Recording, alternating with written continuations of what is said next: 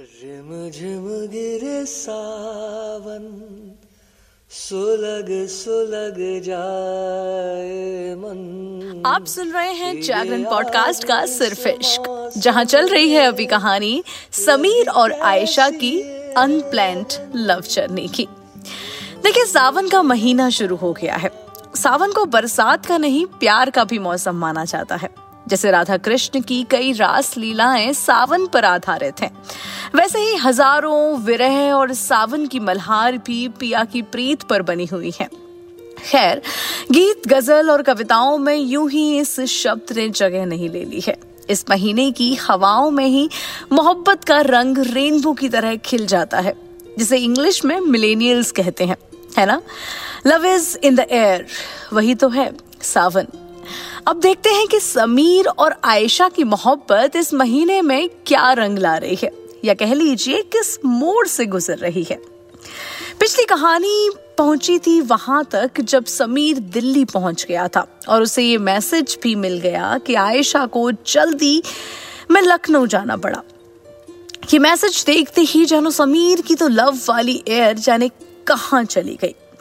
उसे समझ नहीं आ रहा था कि एक पल में ये क्या हो गया? जिसके लिए वो दिल्ली आया। वो ऐसे बिन बताए चली गई। समीर को गुस्सा तो बहुत आ रहा था और अंदर से टूट भी रहा था। लेकिन फिर भी दूसरी तरफ़ वो कंसर्न भी था कि कहीं कुछ सीरियस मैटर तो नहीं है, जिसकी वजह से आयशा को इतनी हड़बड़ी में जाना पड़ा। और फिर हार कर आयशा को टेक्स्ट कर ही देता है समीर। सब ठीक है? क्या हुआ? तुम्हें अचानक से क्यों निकलना पड़ा? मैं तो दिल्ली पहुँच गया हूँ। मैं यहीं एयरपोर्ट के आसपास होटल बुक करके रहूँगा, दो दिन। तुम्हें जैसे ही टाइम मिले please give me a call वहीं आयशा लखनऊ पहुँच गई है। दोस्तों, वो कहते हैं ना कि आप लाइफ को कितना भी प्लान कर लो, लेकिन life happens when it has to happen किसने सोचा था कि आयशा डेट पर जाने की बजाय लखनऊ में होगी इस वक्त? अब आपको बता देती हूँ फ्लैशबैक में ले जाकर कि हुआ क्या। वेल well, आपको बताया जाए एग्जैक्टली exactly उस दिन क्या हुआ तो सुबह उठते ही आयशा फ़ोन चेक करती है। और उसकी मम्मी का मैसेज था कि तुम लखनऊ आ जाओ हमने टिकट्स बुक कर दी हैं। आयशा ने अपनी मम्मी का मैसेज देखते ही झट से कॉल लगाया लेकिन माँ ने फ़ोन उठाया ही नहीं। घर में जितने भी लोगों के पास फ़ोन था सबको आयशा ने फ़ोन किया लेकिन किसी ने भी फ़ोन पिक नहीं किया। आयशा घबरा जाती है। उसे कुछ समझ नहीं आ रहा होता और बस एयरपोर्ट के लिए निकल जाती है। फ़्लाइट बोर्ड करने से पहले समीर को मैसेज करती है कि I am so sorry Sameer. मुझे मम्मा के पास निकलना पड़ रहा है। आयशा लखनऊ में अपने घर पहुँच गई। आज जब वो घर पहुँची तो घर में एंटर करते ही चौंक जाती है। थोड़ी देर के लिए खुद को शांत करती है, लेकिन यहाँ तो सावन में दिवाली मनाई जा रही है। और देखती है कि सब ठीक है। मम्मी जूस लेकर आ रही हैं अपनी बेटी के लिए और अलग सी हलचल है। घर में टेस्टी टेस्टी खाना बन रहा है, मिठाइयाँ आ रही हैं, पर पता नहीं कौन से इवेंट की तैयारी हो रही है। और ये सब देखकर आयशा अचानक से चिड़चिड़ा जाती है। और सीधा मम्मी के पास जाकर कहती है कि, मम्मी, क्या है ये सब? आपको पता है मैं कितना डर गई थी? और फिर खुदा के लिए फ़ोन तो उठा लीजिए। इस घर में क्यों है सबके पास फ़ोन? कब से आप सबको फ़ोन लगा रही हो? मम्मी आयशा को हक करती है और कहती है, अरे, घबराओ मत बेटी, कुछ नहीं हुआ है। यहाँ सब ठीक है। हमें पता था अगर तुम्हें बताते कि एक लड़के वाले तुम्हें देखने आ रहे हैं तो तुम कभी घर नहीं आती। तो हम सबने डिसाइड किया कि वीकेंड है और बस तुम्हें बिना बताए बुला लिया जाए। और अब एक माँ ऐसा मैसेज करेगी तो हमारी बेटी आ ही जाएगी। आयशा, मम्मी, लेकिन ये बहुत गलत है। मैं कितना घबरा गई थी। मुझे लगा पता नहीं क्या हो गया है। पूरे रास्ते बस यही सोच रही थी। प्लीज़, आगे से कभी मत करिएगा ऐसा। मुस्कुराते हुए मम्मी बताती हैं कि लड़का डॉक्टर है, आरएमएल, लखनऊ में ही। घर परिवार भी अच्छा है, तुम्हारी मौसी के जानने वाले हैं। तो कुछ दिक्कत तो होगी नहीं, और उन्होंने ही ये रिश्ता बताया है। खाने पीने का कोई शौक नहीं रखता है। एकदम परफेक्ट लग रहा है मुझे तो लड़का। आयशा, आपने तो बिना मिले ही इस लड़की की तारीफों के पुल बाँध दिए हैं। मैं मिलूँगी इस लड़के से, लेकिन कुछ ज़्यादा उम्मीद मत रखिएगा मुझसे। वहीं दूसरी तरफ़ दिल्ली में बैठा समीर, थोड़ा गुस्सा भी है टेंशन में भी है और बोर हो रहा है। कहाँ डेट पे जाने वाला था और अब होटल के मेन्यू को निहार रहा है कि पिज्जा खाऊं या दाल रोटी से ही काम चला लूँ। वो बाहर बाहर अपना फ़ोन चेक करता है। क्या पता अब आयशा का मैसेज आ जाए, क्या मिस्ड कॉल हो, या कुछ तो आए। क्योंकि एक्सप्लेनेशन तो वो डिजर्व करता है भाई।